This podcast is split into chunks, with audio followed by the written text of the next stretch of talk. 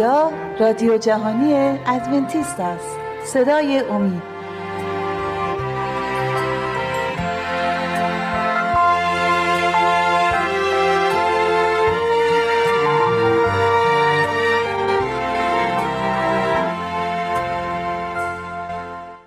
دوستان اگر یادتون باشه در برنامه های پیشین راجع به طوفان نوح و ماجرای نابود شدن جهان توسط طوفان و باران و سیل مطالبی رو خدمتون گفتیم.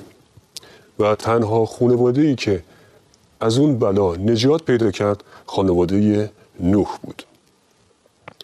خداوند برای ازدیاد جمعیت جهان ویران شده که به خاطر فساد اخلاقیش به واسطه سیل از بین رفته بود تنها یک خانواده یعنی اهل خانه نوح رو حفظ کرده بود. خداوند به نوح گفته بود تو و تمامی اهل خانت به کشتی درآیید زیرا تو را در این عصر به حضور خود عادل دیدم. آیه بود از کتاب پیدایش فصل هفت آیه اول. اما در بین پسران نوح همون فرق بزرگ دیده شد که در جهان پیش از طوفان دیده شده بود. در سام، هام و یافس که میبایست بانیان نژاد بشر می‌شدند. نشانهایی از شخصیت پیشینیان دیده می‌شد. نوح که از طریق وحی الهی سخن می‌گفت. سرنوشت سه نسل بزرگ رو که به وسیله این پدران نسل بشر پدید می اومد پیش بینی کرد. او با توصیف کردن فرزندان هام از طریق پسر و نه پدر اعلام کرد کنعان ملعون باد. برادران خود را بنده باشد.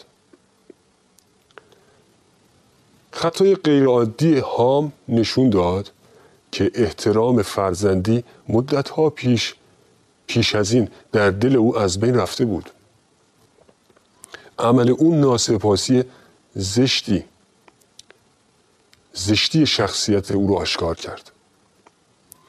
این صفات شریرانه در کنعان و فرزندانش هم دیده شد که تداوم اون موجب مجازات اونها از سوی خداوند شد. از طرف دیگه احترام. احترام نشون داده شده از طرف سام و یافس نسبت به پدرشون و در نتیجه اون به فرازیز الهی آینده روشنتری رو برای فرزندانش نوید داد. درباره این پسرها گفته شد متبارک باد یهوه خدای سام و کنعان.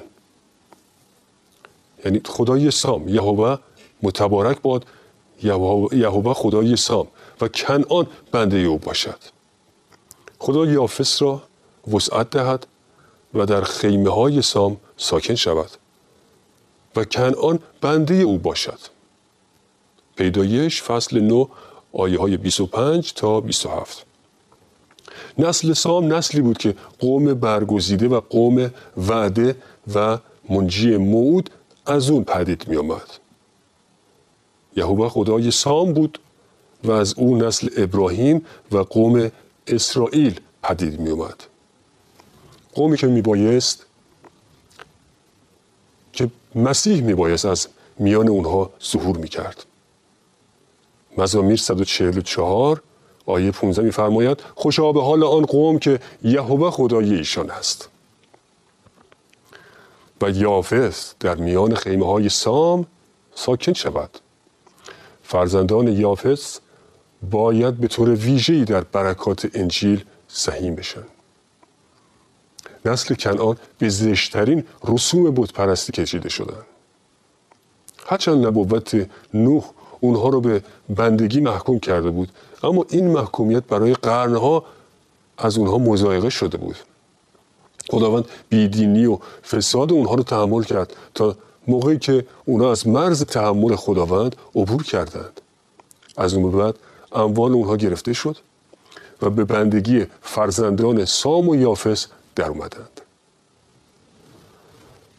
نبوت نوح در مورد پسراش اعلام اختیاری غضب و یا رحمت نبود. این نبوت رفتار و سرنوشت پسران او رو تعیین نمی کرد بلکه نتیجه رفتار و روشی رو که هر کدوم از اونها به طور جداگانه در طول زندگی خود انتخاب می‌کردن نشون می‌داد. نبوت نوح بیان نقشه خداوند برای اونها و نسلهای آیندهشون بود که با در نظر گرفتن شخصیت و رفتارشون تحقق پیدا می‌کرد. معمولا فرزندان خسائل و تمایلات والدینشون رو به ارث می‌برن و رفتارهای اونها سرمشق قرار میدن. رفتارهای اونها رو سرمشق قرار میدن. تا آنجا که گناهان والدین نسل بعد از نسل از سوی فرزندان تکرار میشه. به همین ترتیب زشتی و ناسپاسی هام در میان فرزندانش رواج پیدا کرد و اونها رو به لعنت الهی گرفتار کرد. یک خطاکار نیکویی بسیار را فاسد تواند نمود. کتاب جامعه فصل دو آیه 18 از سوی دیگر احترام سام نسبت به پدرش چه پاداش ارزشمندی رو برای او به همراه داره و چه نسل برجسته از مردان مقدس رو در نسل او پدیدار می‌کنه.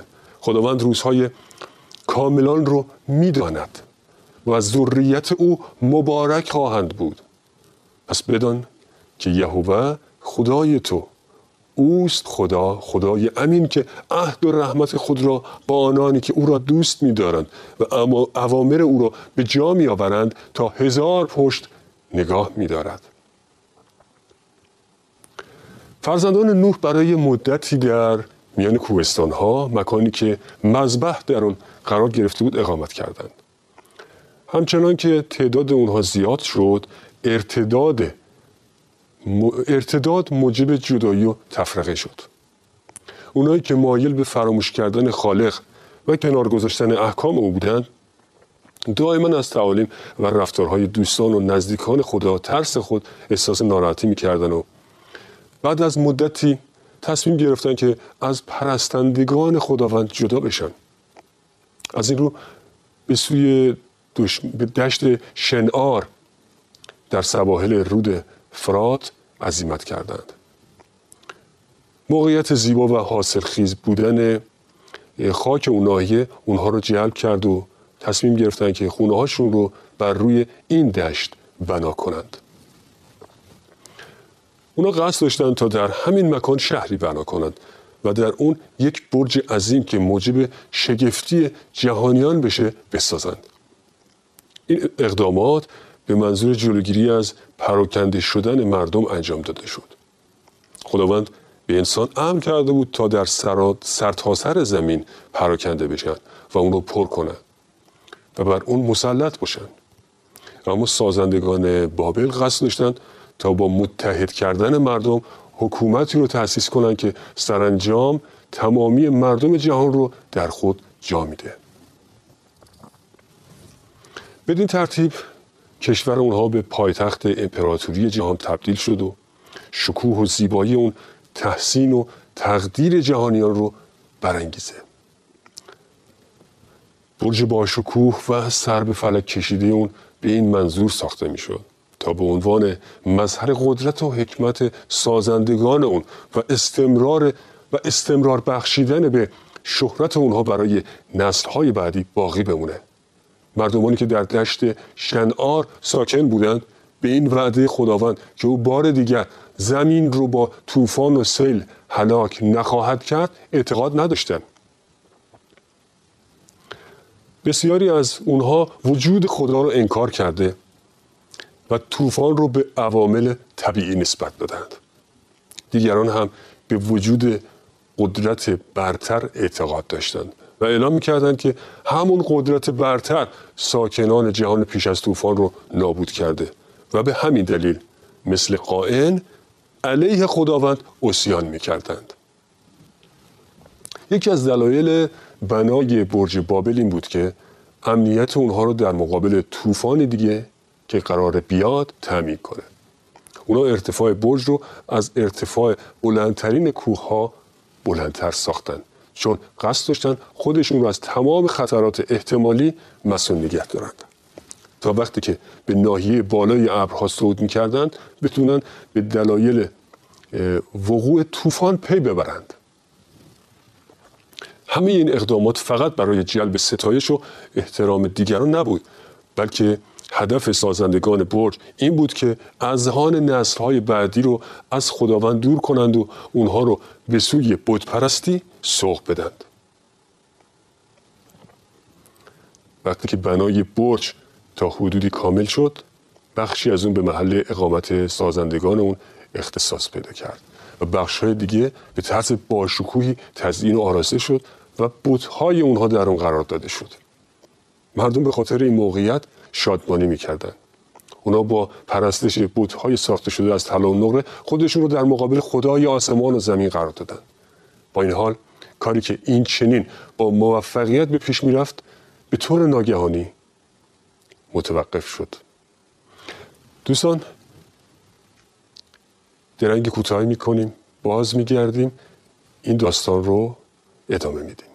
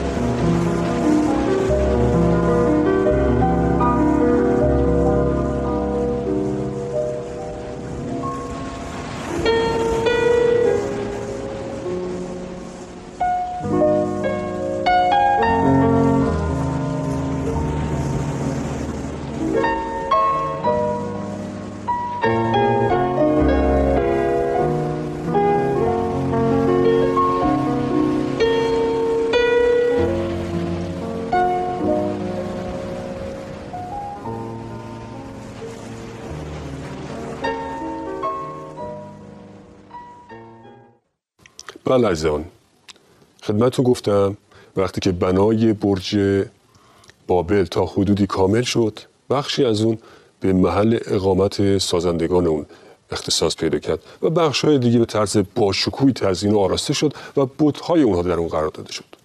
مردم خاطر این موفقیت شادی می‌کردن جشن می‌گرفتن. اونو با پرستش بودهای ساخته شده از طلا و نقره خودشون رو در مقابل خدای آسمان و زمین قرار دادن. با این حال کاری که این چنین با موفقیت به پیش می‌رفت به طور ناگهانی متوقف شد. فرشتادگان فرستاده شدند تا اهداف سازندگان برج رو خونسا کنند. ارتفاع برج به اوج رسیده بود و برای کارگرایی که در بالای برج کار می‌کردند غیر ممکن بود تا با کارگرایی که در پایین اون کار می‌کردند ارتباط برقرار کنند. بنابراین افرادی در نقاط مختلف مستقر شدند تا دستورات لازم برای مصالح مورد نیاز رو از کارگرایی که در بالای برج کار می‌کردند دریافت کنند و به نفرات پایینتر اطلاع بدن. همونطور که پیام ها از این طریق از یه نفر به یه نفر دیگه منتقل می‌شد زبان اونها مشوش شد. تا اونجایی که مسائلی که سفارش داده می‌شد مورد نیاز نبود. و دستورالعمل هایی که ابلاغ می‌شد که اصلا چیزی نبود که گفته شده بود. آشفتگی و استراب بر همگان حاکم شده بود و همه کارگرا و همه کارها دچار وقفه شد. هماهنگی و همکاری بین کارگرا از بین رفت. سازندگان برج نمی‌تونستن دلایل این سوی تعبیرها رو توجیه کنند اونا با خشم و ناامیدی همدیگر رو سرزنش رو محکوم می‌کردن و بالاخره اتحاد اونها با مبارزه و خونریزی تموم شد. سائقه از آسمون به نشانه ناخشنودی خداوند قسمت بالایی برج رو در هم کوبید و اون رو به زمین انداخت. به این ترتیب به مردم فهمونده شد که خدایی هست که بر آسمان ها حکم میرونه. تا این موقع همه مردم به یک زبان سخن می‌گفتند اما حالا اونایی که می‌تونستن زبان یکدیگر رو بفهمند در گروه های متحد شدند بعضی ها به یک سو و بعضی به سوی دیگر رفتند. پس خداوند ایشان را از آنجا بر روی تمام زمین پراکنده ساخت پیدایش فصل 11 آیه 8 این عمل وسیله شد برای اسکان دادن مردم بر روی زمین و بدین ترتیب نقشه خداوند درست به همون طریقی که انسان سعی کرده بود از انجام اون جلوگیری کنه تحقق پیدا کرد. مردمی که خودشون رو در مقابل خداوند قرار داده بودن چه فرصت مبارکی رو از دست داده بودن. نقش خداوند این بود که اونا با ساکن شدن در مناطق مختلف زمین ممالکی رو تأسیس کنند و شناخت اراده او رو با خود حمل کنند تا به این وسیله نور حقیقت بر نسلهای بعدی تابیده بشه. نوح واعظ امین پارسایی 350 سال و سام به مدت 500 سال بعد از طوفان زندگی کردند. و به همین دلیل فرزندان اونا فرصت داشتن تا با احکام خداوند و شرح روابط او با پدرانشون آشنا بشن. اما اونها مایل به شنیدن این حقایق مهم نبودند و اشتیاق نداشتند تا دانش و معرفت الهی رو در زندگی خودشون به خاطر داشته باشن. بنابراین با مشوش شدن زبونشون از معاشرت با اونایی که می‌تونستن نور حقیقت رو به اونها آشکار کنند محروم موندند سازندگان برج بابل روحیه ناسپاسی رو در دلهاشون پرورنده بودند اونا به جای قدردانی از رحمت خداوند نسبت به آدم و عهد پر از محبت او با نوح دائما به خاطر اخراج آدم و حوا از باغ عدن و وقوع طوفان از خداوند شکایت می‌کردند. اونا در تمام مدتی که خداوند رو دیکتاتور و خشن میخوندند حاکمیت ظالمترین و مستبدترین دیکتاتور رو پذیرفته بودند. شیطان قصد داشت تا قربانی هایی رو که به مرگ مسیح اشاره می‌کرد مورد بی احترامی و تحقیر قرار بده. و از اونجا که از هان مردم به خاطر بودپرستی تیره شده بود شیطان اونها رو وادار کرد تا این قربانی ها رو جل کنند و فرزندان خودشون رو بر روی مذبح های بودهاشون قربانی کنند. همونطور که انسان ها از خداوند روگردان شدند خصایص الهی انصاف پاکی و محبت با ظلم خشونت و بیرحمی جایگزین شد. مردمان بابل در صدد بنیان حکومتی بودند که از حکومت خداوند مستقل بود. در بین اونها عدهای افراد خداترس بودند. اما این افراد هم فریب رفتارهای متظاهرانه بیدینان رو خوردند و به اونها ملحق شدند. و خداوند به خاطر همین افراد خداترس مجازات اونها رو به تأخیر انداخت و به مردم فرصت داد تا شخصیت واقعی خودشون رو آشکار کنند. با آشکار شدن شخصیت این افراد پسران خداوند سعی کردند تا اونها را از اهدافشون منصرف کنند. اما این مردم در گستاخی کردن به خداوند کاملا با یکدیگر متحد شده بودند اگه اونا به حال خود رها می شدن جهان رو در همون آغاز راهش گمراه می کردند. اتحاد اونها بر پایه اوسیان بنا شده بود و در حال تأسیس حکومتی بودند که در اون حق حاکمیت و احترام خداوند نادیده گرفته می‌شد. حاکمیت قدرتمندی ظاهر می‌شد که سلطه اون پارسایی، سلامتی، سعادت و امنیت رو از روی زمین محو می کرد. این افراد قصد داشتند به جای احکام الهی که مقدس و عادلانه و نیکو بود احکامی را جایگزین کنند که با دلهای خودخواه و بیرحم اونها سازگار بود اونایی که خدا ترس بودند از او درخواست کردند تا در این امور مداخله کنه و خداوند نزول نمود تا شهر و برجی را که بنی آدم بنا می کردند ملاحظه نماید. پیدایش فصل 11 آیه 5 خداوند به خاطر محبت به جهان نقشه سازندگان برج رو نقش براب کرد و بنای یاد بوده گستاخانه اونها رو سرنگون کرد. او به خاطر محبت خودش زبان اونها رو مشوش کرد و بدین ترتیب نیتهای اسیانگرانه اونها رو متوقف کرد. خداوند لجاجت و گناه افراد رو برای مدتی تحمل می‌کنه و به اونها به اندازه کافی فرصت میده تا توبه کنن. با این حال تمامی ترفندهای اونها رو که برای مقاومت با اقتدار احکام مقدس او به کار گرفته می‌شد مورد توجه قرار میده هر از گاهی دست های نامری که های سلطنت رو در اختیار داره برای مهار گناه براز میشه. علائم غیر قابل تردیدی به انسان نشون داده میشه تا به او ثابت کنه که آفرینندگی کائنات و مظهر بیکران حکمت محبت و راستی حاکم مقتدر آسمان و زمینه و اینکه هیچ کس نمی‌تونه در مقابل قدرت عظیم او ایستادگی کنه. اهداف سازندگان برج بابل با سرفکندگی و شکست پایان پذیرفت. بنای با شکوهی که مایه افتخار اونها بود به مظهر حماقت اونها تبدیل شد. انسان ها هنوز هم چنین هدفی رو دنبال می‌کنند. اونا با اتکای به خودشون احکام خدا رو انکار می‌کنند.